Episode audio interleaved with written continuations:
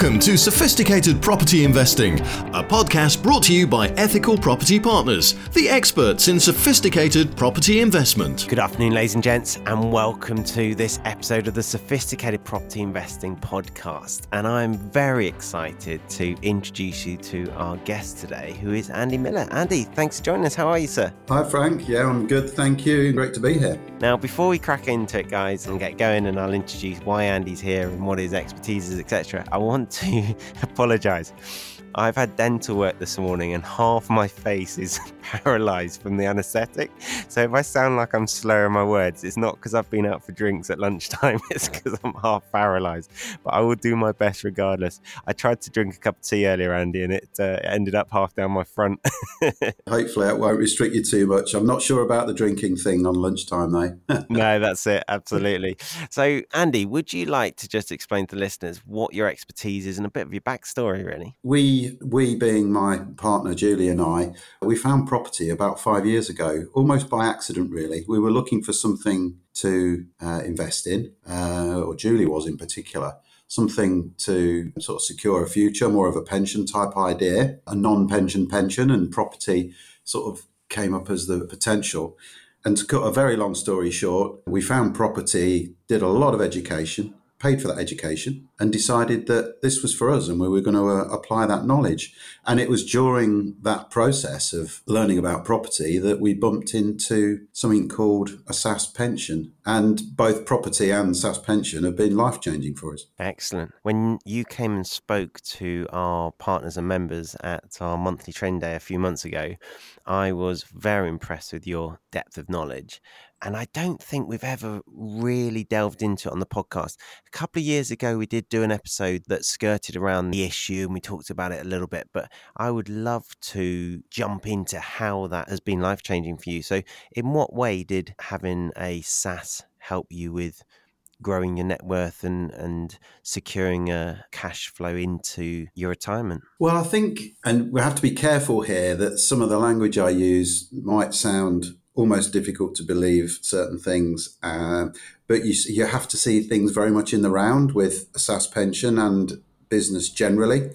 And so, you know, everything I always say about SSAS, I do caveat with don't do something with a small piece of a bit of information. You need to really research things properly and make sure that SSAS and using your SSAS in a certain way really fits with your appetite for risk, uh, your business. And so, you know, I, I, do start with that sort of caveat and that mm-hmm. warning, that health warning to say, this isn't like going into a shop and buying something off the shelf and using it. You know, th- this is a very sophisticated tool. And I don't want to start in a negative way, but you, know, you, you must, must research this. You know, we didn't sort of pull the trigger with our SSAS for at least 18 months after mm-hmm. we'd started to research it. And we do a lot of research. You know, we go in depth with things we make sure we properly understand them before we dive in. So, you know, this isn't a quick fix, but the way that it can change your business, you know, and your whole mindset really, it's about dovetailing, you know, assets that you might have in your SSAS with your understanding of, of tax, uh, understanding of pension, not uh, to any huge, great detailed level in terms of like the pensions manual or anything like that, but just understanding what you can do as an individual as regards contributions and how you realize that. And so it's, it is that combination of understanding of all of those areas business, mm. tax, pension, and then seeing once you understand all of that landscape, those are things that we were in, improving our knowledge on all of those three topics gradually over a period of years and then we finally sort of saw the light and all of these things kind of came together in some sort of perfect way which you know which i can expand on what we've practically done. But you know what we've done isn't necessarily what other people would want to do. So it really is an individual journey. It's for people to understand you know their own business their own risk appetite their own understanding of tax. You know family comes into this as well and get to know your landscape and then you know, with some advisors around you, make some decisions. That first point or the first caveat you made there, Andy, about don't do something with a slice of the information, that is such sage advice. I've come across it so many times, not not necessarily in SSASes, but in property investing where someone goes on a course and they they get the highlights of a strategy and then they go gung ho. And of course, all the courses are saying, take action, you know, get cracking.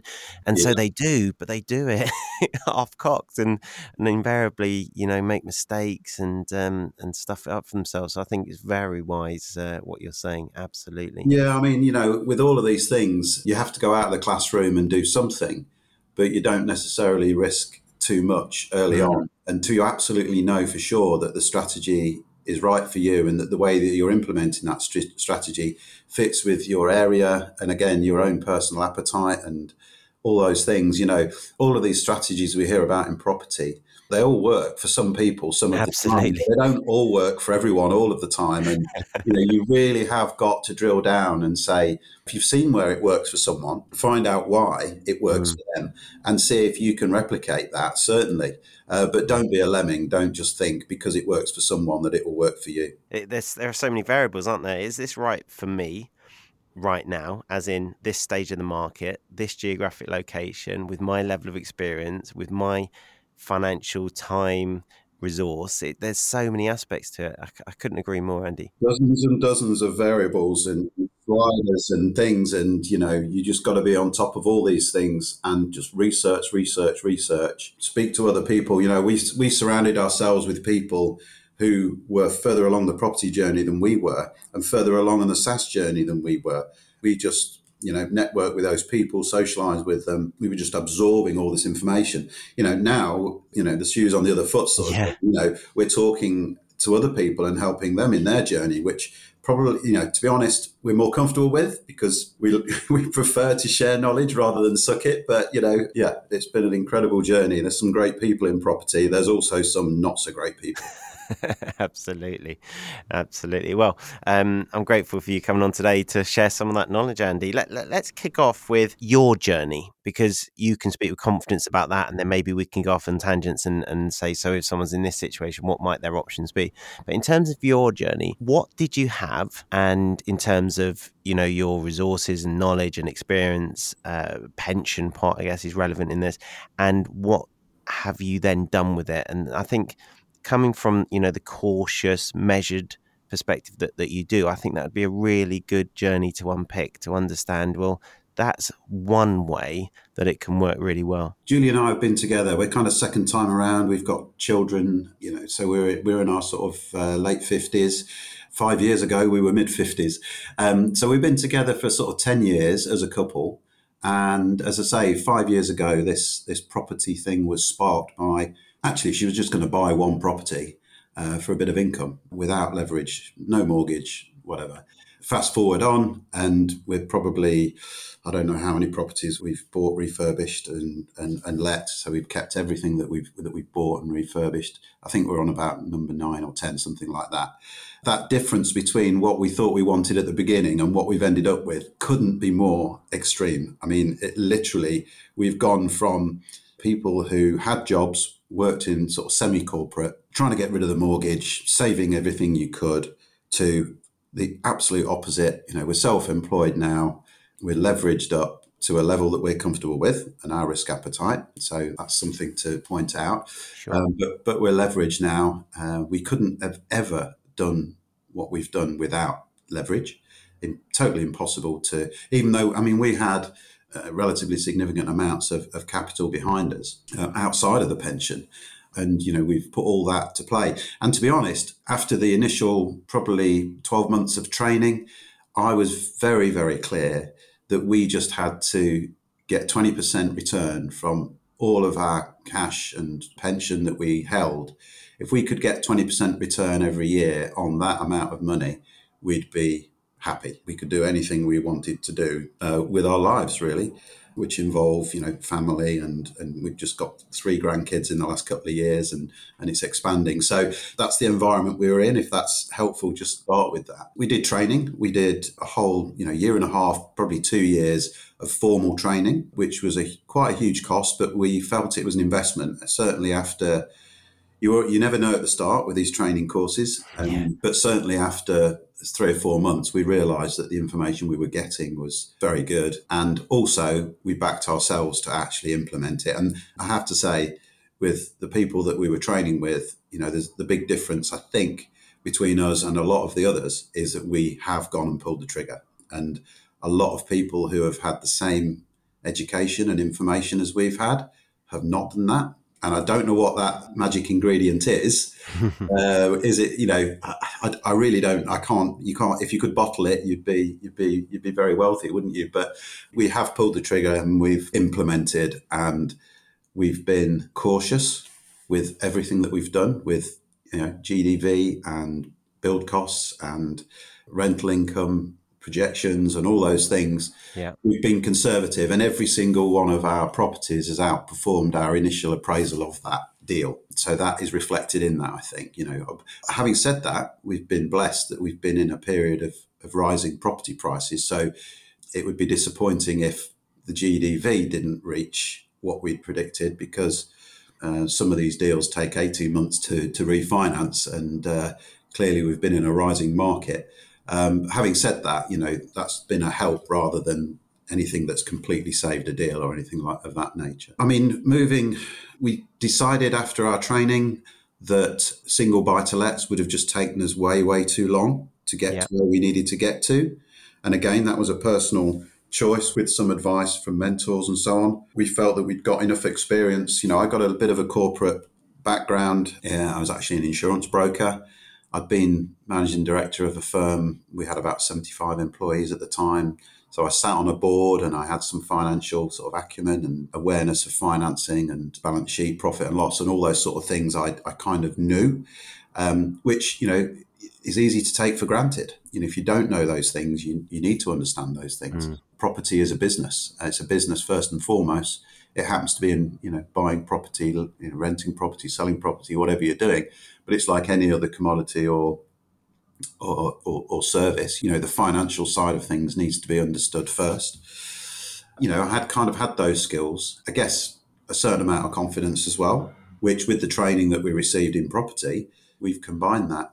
Julie is much more on the creative side, so she's got a great uh, ability to work with space and adapt space and make things just look amazing and fantastic to tenants.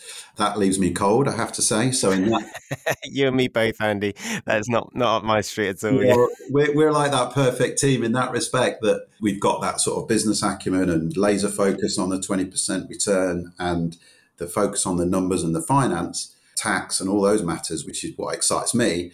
And then Julie is all about the end result, the product, you know, what people will actually use, you know, right down to the level of detail that you you wouldn't well, you would believe if you're in property, but you know, tenants need small amounts of amenity, where to put the ironing board, where you know, where they're going to put the iron, where can they hang the hoover up on the wall somewhere. You know, all these tiny little bits of detail which make a property better and lettable and increases yeah. you know reduces your voids increases the length of your tenancies and all those things that uh, that are important. There's some real gems in there in terms of being laser focused on your return. I like your 20%. You mentioned single STs would have been too slow for you, which I completely understand. Are all of your properties, so all nine or 10 of them, HMOs then? Is that what you've gone for? And if so, what kind of HMOs? Yeah, so we, we, we started with HMO, and that's the way we've continued once we've developed the properties that we currently own, so we bought three properties this year. Uh, one of them is about to start to be developed. That's a commercial conversion, and then we've got two more HMOs, which will probably wait till next year before we convert them from four beds to six beds. Yeah. I think we'll be up around 68 rooms, something like that uh, over all of the properties. As I say, that that has effectively allowed us to deploy those funds that we had and to get that kind of return. The reason I like the return on investment, you know, that laser focus that you mentioned about, you know, twenty percent return on investment. Of course, twenty percent is our figure. You know, anyone else may have ten percent, fifteen percent. Mm. 35%. That is very much a personal thing and very much like everything else we discussed earlier it, it is really about what your appetite is and what you feel you need and you can achieve. Mm. Um, but uh, the reason I like return on investment, and I don't use yield, I don't really understand yield, I've never got to know what it means because return on investment means that I can compare what I get in the bank, um, my 0.5% or whatever it is, what, what I would get if I invested in the stock market, what I would get if I you know, put some equity into a, a small business and look for a return what I would get if I, you know, just did some sort of first charged lending on something you know, an 8%, 5%, 6%, whatever return. And, and all of these returns are all comparable, even though the investment that you're making is very, very potentially very, very different and diverse. It could be an equity investment in a business, it could be stocks and shares, you know, it could be a loan. It could be just leaving the money in an ISA and, and, and getting returns that way. So I, I really like that ability to compare every single investment because at the end of the day when you've got funds you're an investor whether mm. you invest them in your own business or you invest them somewhere else or you leave it in the bank you know you are an investor it's helpful in property and in business that if you are investing in your own business that you wear the two hats and you wear the hat of an investor as the individual who's got the funds to put into the business and then you you have the business, which is a slightly different hat to wear. And SSAS is a third hat. If you are a SSAS trustee, you then have a whole different set of kind of things that should be guiding you and helping you to be successful as a SSAS trustee.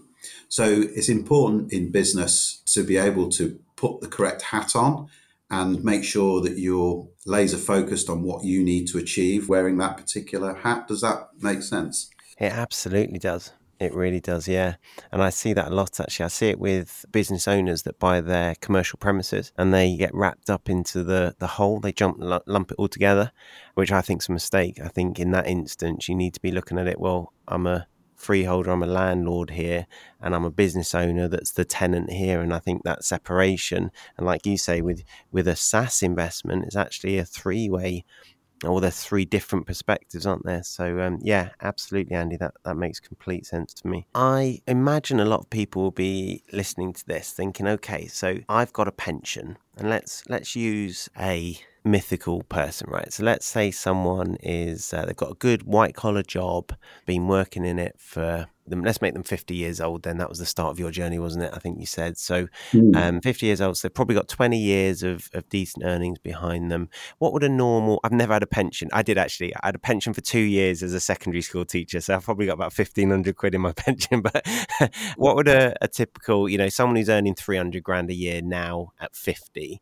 What would they have as a as a reasonable pension pot? And you probably can put your finger in the air better than I can. Oh goodness me! I mean that that really does depend on so many things, mm. and really, you know, SSAS isn't about having an existing pension necessarily. You know, you can you can open a SSAS pension and start contributing straight yeah. away. So you know, you, um, it's it's it's a myth to think that you need a significant amount in your pot to, to think about starting a SSAS because that's that's not true. Let's say this person's got a million quid in it, then just just for argument's sake. Well, would that, be... that, would be nice, wouldn't it? Yeah, absolutely. That's a nice amount of money. Absolutely. So they've got a million pound in their current pension, and let's say they want to keep half in that pension because they want to be cautious, and they've got a financial advisor that puts that in the stock market, etc. So they've got five hundred grand that they're happy to move into a SSAS. Um, let's say they don't want to be active as active as um, you and Julie have been in terms of HMOs. So perhaps they're they're more content with a an A 10, 12% return, perhaps with single ASTs. Um, what options do they have available? Talk us through what they could do. Let, us say they've got 200 grand of their own money as well. They don't really want to do flips, similar to yourself and Julie. They want to hang on to stuff. What would your initial thoughts on their options be? Goodness me, there's a lot of questions and variations that we've introduced there. So, first of all, I would say when you're looking at pension, the, the first thing you need to do is to make sure that the cost of your pension arrangements are as efficient as they possibly can be. So you mentioned there about somebody having a million pounds and moving a, half of it into a SSAS. Well, I'd argue that you wouldn't do that because you're then paying for other pension wrapper. Yeah. You're paying all the IFA fees as well in connection with that. You know, put it all into your SSAS. Mm. It doesn't dictate where you invest those funds. So if you've got a strategy, your investment strategy includes 50% in, in the stock market um, through whichever vehicle you're comfortable with, you can do that from your SSAS. Yeah, so that's a good point. The first point would definitely be, you know, if you do go SSAS, I would go all in Um, Yeah, makes sense. personally, I don't, I don't, I can't think of any particular reason for having anything outside of your SSAS, Yeah. unless, of course, you're not able to move it into your SSAS for whatever reason. You know, Yeah. it, may, it may be the type of pension that's not transferable in, and there are some of those. You know, people, um, you know, local government, NHS workers, etc., etc. Yeah, that's Um, because there's no money in those ones. they fund themselves. the military and forces and all those sort of people, you know, they, they, they, they're not portable. Although I do know someone in local authority who just managed to move their pension into a SSAS, which was very interesting. Oh, interesting. but that's very bespoke and, and Mm. very unique. But once you've got your, you know, your funds into the SSAS, you need to decide what are you going to do with it? Where, where, what's your risk appetite? Where do you want to deploy it? Probably the only thing, whilst we might be introducing things here that are new to people, really the only thing you can't do in any other sort of pension is a loan back. And a loan back is a loan from the SSAS back into the company that supports that SSAS. So to have a SSAS, you have to have a company. You have to have a limited company. And that is kind of the sponsoring company of the SSAS. Now, the unique thing about SSAS is that 50% of the fund, of the value, can be loaned back to the sponsoring employer. That is a real game changer. Yeah, so can I ask a quick question on that? And that's a really good reason moving the whole million across, isn't it? So if they only wanted to use 500 grand um, of this million for investing in property, and I know that's a loose term, if they only put 500k into the SSAS, they could then only loan 250k back. But if they move the whole Right. million across, even though 500 is always going to stay in the stock market, they could actually loan the whole 500 uh, to the company. Am I right in saying that? Absolutely. Absolutely. Yes, that'd be a really good reason to move the whole lot across. That makes sense. Yeah. And you know, the, well, I think the main reason is the cost, uh, but absolutely, yeah, you get that benefit of having that higher amount of um, net asset value in the SSAS, uh, which, as you've rightly said, fifty percent can be can be lent back. So the terms of that loan back are relatively flexible, and again with SSAS. You you need to know what your strategy is. Are you trying to grow the pot? Are you trying to grow the SSAS pot? Are you trying to grow your cash flow outside of the SSAS? in you know in your business? You need to be very mindful of what your strategy is because it can affect how the decisions that you make. For instance, if if I'm maxing out my contributions into my SSAS and I'm looking for other ways to get more money into my SSAS, that loan back I might make at 12, 13, 14% interest. That's My such an interesting point. My company would pay um, what is not an unreasonable, you know, it's a commercial rate for, Yeah. you know, it's got to be commercial. HMRC would, would want to look at it and say, you know, yeah, is that a rate, a reasonable rate to pay? But equally, I can lend that money at 1% over base, Mm. which, I mean, when I did my first loan back was 1.1%, but it's gone Yeah. up now, it's 2% now, isn't it? But um, it's quite cheap money for your business if your strategy is to um, get cheap money for your business and try and grow cash flow in your business. It's a way of saying, well, yeah, I can buy this property, refurb it, and remortgage, and that bridge period, which is what it is, uh, whilst you're doing the refurb and before you can refinance, you know, I'm getting my finance at two percent. And by the way, I'm paying that to myself anyway. So really, is it two percent? Yeah, I, I guess it is two percent, but it, it's being paid to myself. So Mm. that's how you would leverage the, the the loan back. I mean, there are other ways and there are other uses for the loan back, but typically in property, we would tend to use it as a bridge. Where when you acquire the property, that the finance it can be quite expensive to, to do a bridge. And so on that, um, Andy, with with yours and, and Julie's strategy, you would draw down funds as and when you needed them at that commercial rate. And I, I like how you're thinking in terms of, you know, there's a 10% spread there depending on your priorities. You're buying cash in effect, but actually it's a personal mortgage from your SSAS, presumably protected by a first charge, presumably. Yeah, so for a loan back, the SSAS must have a first charge. And this is where you have to put your SSAS trustee hat on and say, right, I'm going to lend this to um, my company uh, or, or the, the sponsoring company. There is regulation that states you must have first charge security on that loan. That makes Which, sense. which typically would be the, the target property that's involved, but it could be your own home. Okay. Um, you know, Yeah. you could, you could uh, effectively, without remortgaging your home, you know, if you if you've got an unencumbered house, for instance, Mm. you, you wouldn't have to go out and, and get a mortgage to get access to that um, equity. You could actually unlock the equity in your own home by using it as a first charge against this loan back. Uh, a couple of questions on that. Is there a maximum time period? Could it be a, could it be a five year bridge, or is it does it? so a...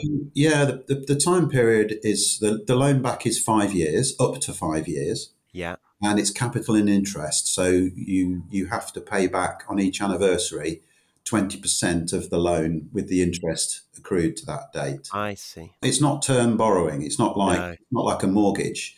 Yeah. And so typically what people tend to do is, you know, you might take the loan for five years, but typically what we've done is developed out the property and remortgaged and then repaid the loan back. Yeah, and if you do that within, let's say, nine months, there's no capital to pay. It's interest only, presumably. You'd be paying all the capital back, and you'd only have nine months of interest. Yeah, exactly. Yeah, great. You, you, only pay the interest on the period that you you actually yeah the loan for. Even that, so you've got a five year facility, but because you pay it back before the first anniversary, there are no stage payments back. You just literally pay it all back. The first charge on the property is removed and replaced, usually by the term lending that you've arranged with with a bank or, or wherever you've gone for your refinance. Those purchases that, for example, you and Julie are making, presumably they're just owned in your own name or in limited companies that, that you own. So, in effect, by the end of a transaction that's been refinanced onto term lending, you've got your HMO sat in an SPV as an example, you've got whatever loan to value lending from NatWest or whomever, um, the money's gone back to your SSAS, and in effect, you're back to square one, and you can rinse and repeat. Have I got that right?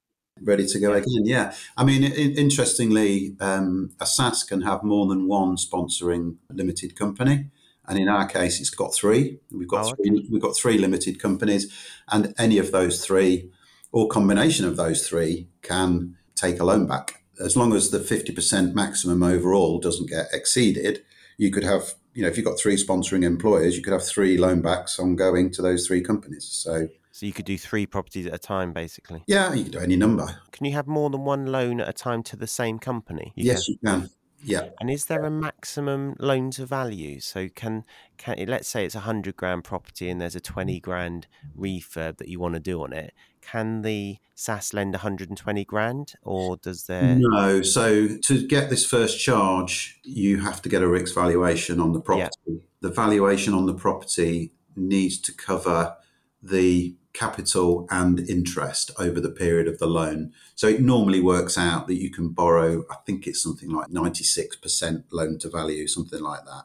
Oh, it's pretty um, good though. I can't see many bridging providers providing that at two percent. no, and again, you know, you you have to have with your SSAS trustee hat on, you have to say, well, am I comfortable lending hmm.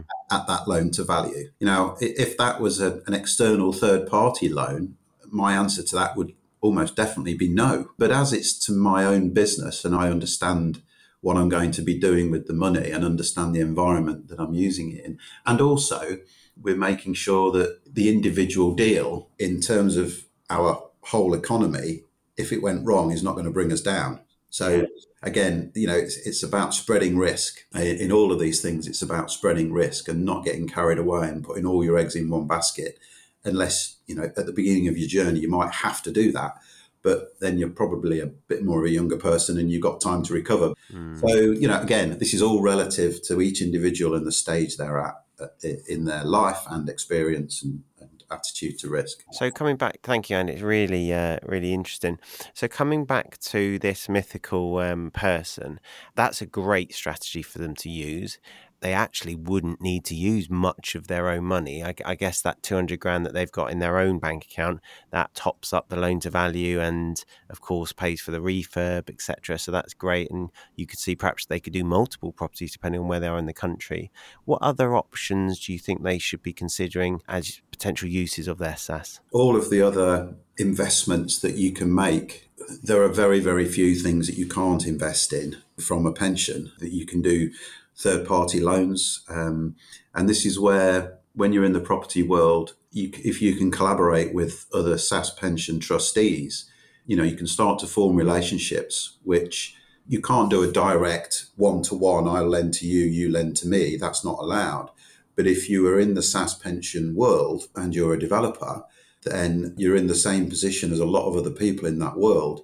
And there will be people who, because you can only borrow half of your own fund back, you've got this other half, which, you know, if you're minded to keep that other half in the stock market, then that's it. That is everything deployed. Sure. But if you're looking for a different type of return, a greater return, or perhaps something that's a bit more less long term and perhaps more short term. So, mm. for instance, third party loans. Yeah. Um, if you take the cycle that we just talked about that we're doing for our own deals, then there's a similar cycle with other people that we're brushing up against all the time.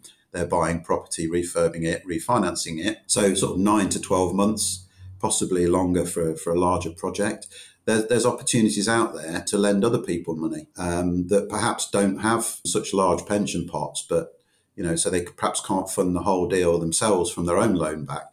You start to understand other people's positions, and you can collaborate as long as yeah, this, this SSAS community has got an understanding of all of these things. And over a period of time, you, you, you gain an understanding of where people are, what they're trying to achieve, and you can probably help them and they can probably help you. In that scenario, with your second half of your, your SSAS pot, I guess you're basically operating as a, a bridging provider, aren't you? You do it at a slightly lower loan to value than the 96% and a slightly higher interest rate than the 2%. But basically, that you are a bridging provider then, aren't you? Absolutely. And, and because we're in property and we've done all this due diligence and training and work to understand deals for ourselves, it naturally follows that it's relatively simple for me to understand somebody else's deal. And within criteria like the loan to value, I mean, we, we would stick at 75% and we wouldn't put any more of 10% of our pot in any one single loan. And that's a, an investment strategy that we've developed and, and it's, we've, we've written it down and, and, and that's what we do. We can exceed that and change that and flex that if we see particular instance that we want to do that. But that's what we kind of stick to with our with our third party lending. Mm. First charge, 75% loan to value for no more than 10% of our pension pot. Gotcha. That's that's your personal rules. That's our rules. That's our investment investment rules. Yeah. Yeah. yeah. So this is interesting because a few months back, it was um, quarter four last year. I had a deal. We'd agreed. Uh, it was five properties with I think twenty five, maybe twenty eight flats across the five properties. It like they've been subdivided. It was worth three point two, and we'd negotiated two point five million on it. The vendor wanted us to buy within I think he gave us eight weeks or something. And that was tough for us to raise that much money that quickly. We had found a buyer at 3.1.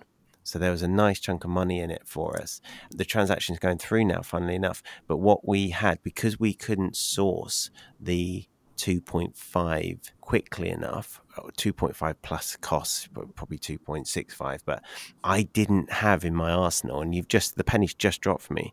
That would have been a perfect one to go to the SSAS community and say, got this deal. Here's the, the buyer. Here's the valuations on these five properties. Who wants to, to fund them? Because actually, the loan to value on that is below 75% anyway. Mm-hmm. And the returns we could have paid would have been amazing because that's that's such a, a high return over. We needed funding for about six months. Now, what we did instead is we did a deal with the vendor and we said, look, give us control of the property for how long it's going to take, allow us to exchange and then assign the exchange to the new buyers, mm. um, and we'll give you a, a, higher price than the 2.5. So in effect, we pay the interest to the vendor.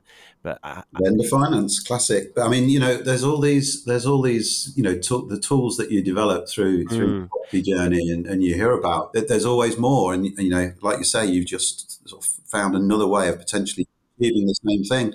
I sat down with a pen and paper and came up with about five different scenarios of how we could um, give the vendor what they wanted and, and still make a, a, nice chunk of money. And the one that wasn't on there that will be on there next time was going to the SSAS community. So have I got that right? I would go to the, the obviously it's relationships, but I could phone up yourself and people like yourself and say, look, here's the deal. Happy to give you 25% of the uh, the profit, you know, which is going to be lovely over six months because it's five properties. Do you want to fund one of them get your first charge on them. That am I right in thinking that would fit neatly into what some SSAS absolutely Absolutely. If you've got a good deal, then SSAS, SSAS pension money is a great source of mm. finance. And, you know, it's so much easier to arrange. I mean, clearly there's legals involved. It's a, a snip of what a bridge lender would cost you. Mm. And not only that, a bridge lender has lots and lots of quite complicated requirements, which annoyingly they can change a week before you're about to complete, you know? So, yeah. you know, whereas you're not going to get that with a SSAS pension, you're going to probably know the people. Then, you know, yes, they could let you down at the last minute, but it's unlikely.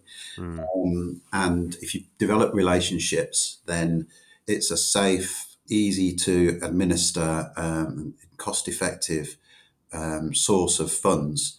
But, you know, it, it's not that easy to get into. Like anything that's worthwhile, you know, it, takes some time to get into that community and to be at the level that you would be able to, you know, request that that kind of money for a deal. It would take some time and and go harks back to my first point of, you know, this is a, a, a sort of been a two year minimum two year process and I'm still learning a lot mm. all yeah. the time. It's funny you mentioned bridging providers. So we we obviously have relationships with bridging providers, and I, I went to the company that I know best. Um, I, I, know the CEO. We we've chatted on the phone previously and stuff. So I gave him a bell.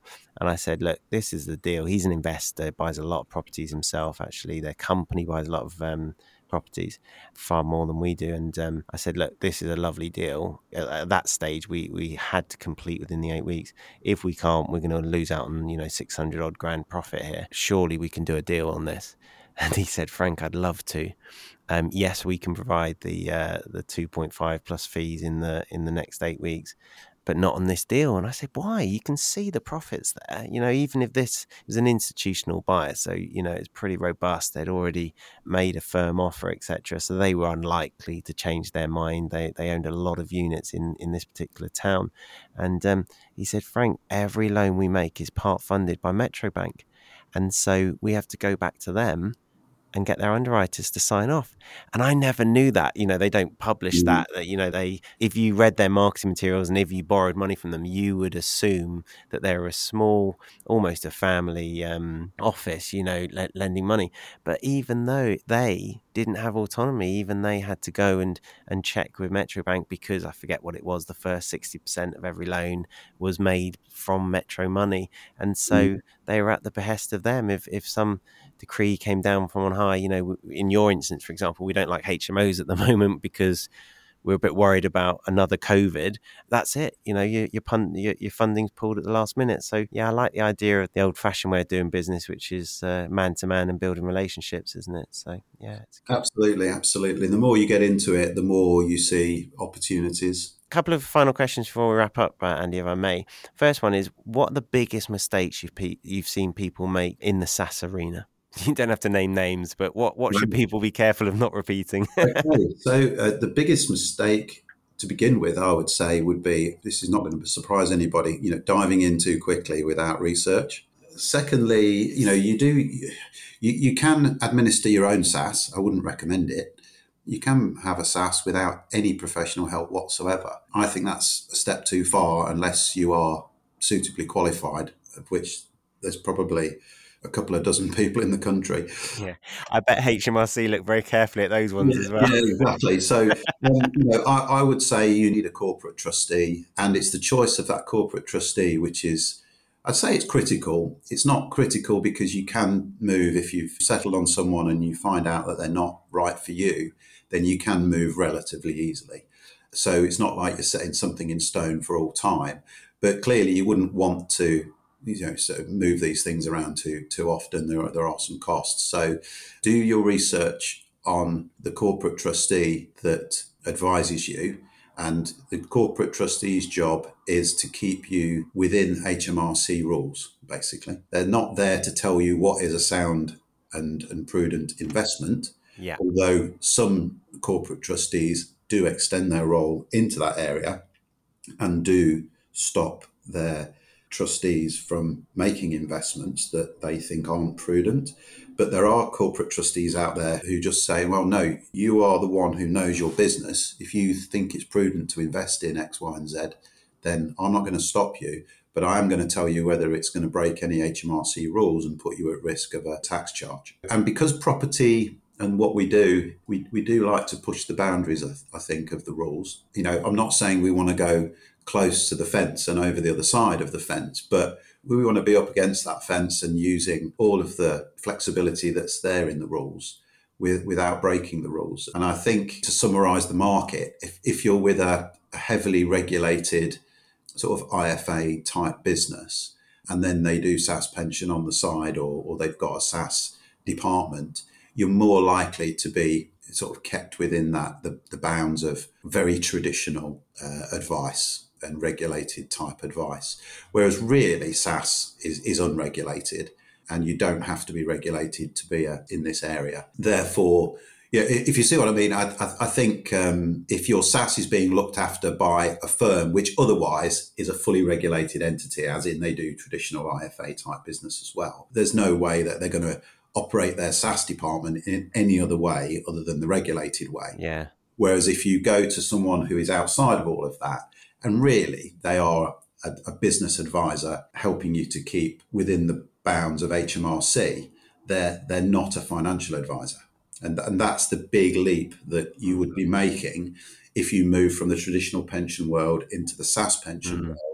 And at the same time, take your advisors, you go away from the traditional pension advisor community and into the you know bespoke business advisor type community. Mm. So that that's one of the you know the choice of that corporate trustee, and then also the administration, which is a separate function, but more often than not, your corporate trustee will have a business alongside, or it could be the same business that that will do your administration, which is your sort of returns to Companies House and um, sending your um, accounts. So that the pension will have its own set of accounts and have to do its returns uh, to HMRC every year. So that's the admin function. Um, in terms of other mistakes, oof, yeah, it's me. Yeah, just just just taking anybody at their word, including me. You know, research, research, research. You know, because you know what we've done with it. Is it right for everybody? I absolutely know it isn't. So mm. you know, don't don't think like a little bit like we said earlier about property. Just because someone has made a strategy work for them doesn't mean that, and, and likewise with SSAS, we've made SSAS work for us, doesn't mean it will work for you. Mm. Um, so please just understand what you're trying to achieve and really understand SSAS and where it could help you. And don't try and compare yourself to other people, albeit that that is tempting. Unsurprisingly, it's not a magic bullet. Yeah, I like that you've started and finished with a word of caution, Andy. I love it. Sums you up. Do you want people to get in touch with you, or is this your abundance giving and no, well, it's, it's like this, Frank. I'm, I, I love SSAS and I love talking about SSAS, and I, I'd be happy to talk to anyone about SSAS at any time. You know, if anyone wants any any sort of guidance or or whatever, then I'm more than happy for them to get in touch with me. Um, you, you, can um, I presume you can post my sort of contact details. So my hmm, LinkedIn is a, that's a difficult one to say, isn't it? I bet the best place to go would be to my website, which is enable.co.com. And in there, you can look at some of the projects that we've done. My contact details are all available there. So enable.co.com and that's Andy Miller on uh, LinkedIn if you want to look him up. And it's been an absolute pleasure. Um, it was great meeting you at our recent monthly training day and uh, great to chat to you today. I, I hope that your success in uh, property investment continues. It's clearly been a brilliant five years or so. I think, well, a, a lot of people I'm speaking to, and certainly I share this view, is that we we have some very exciting times ahead of us in terms of the uh, potential to invest. So uh, I hope the next five years are equally, if not more, fruitful for you. Thank you very much, Frank. It's been a pleasure to talk to, to you and everyone, and happy investing. Sophisticated Property Investing, a podcast brought to you by Ethical Property Partners, the experts in sophisticated property investment.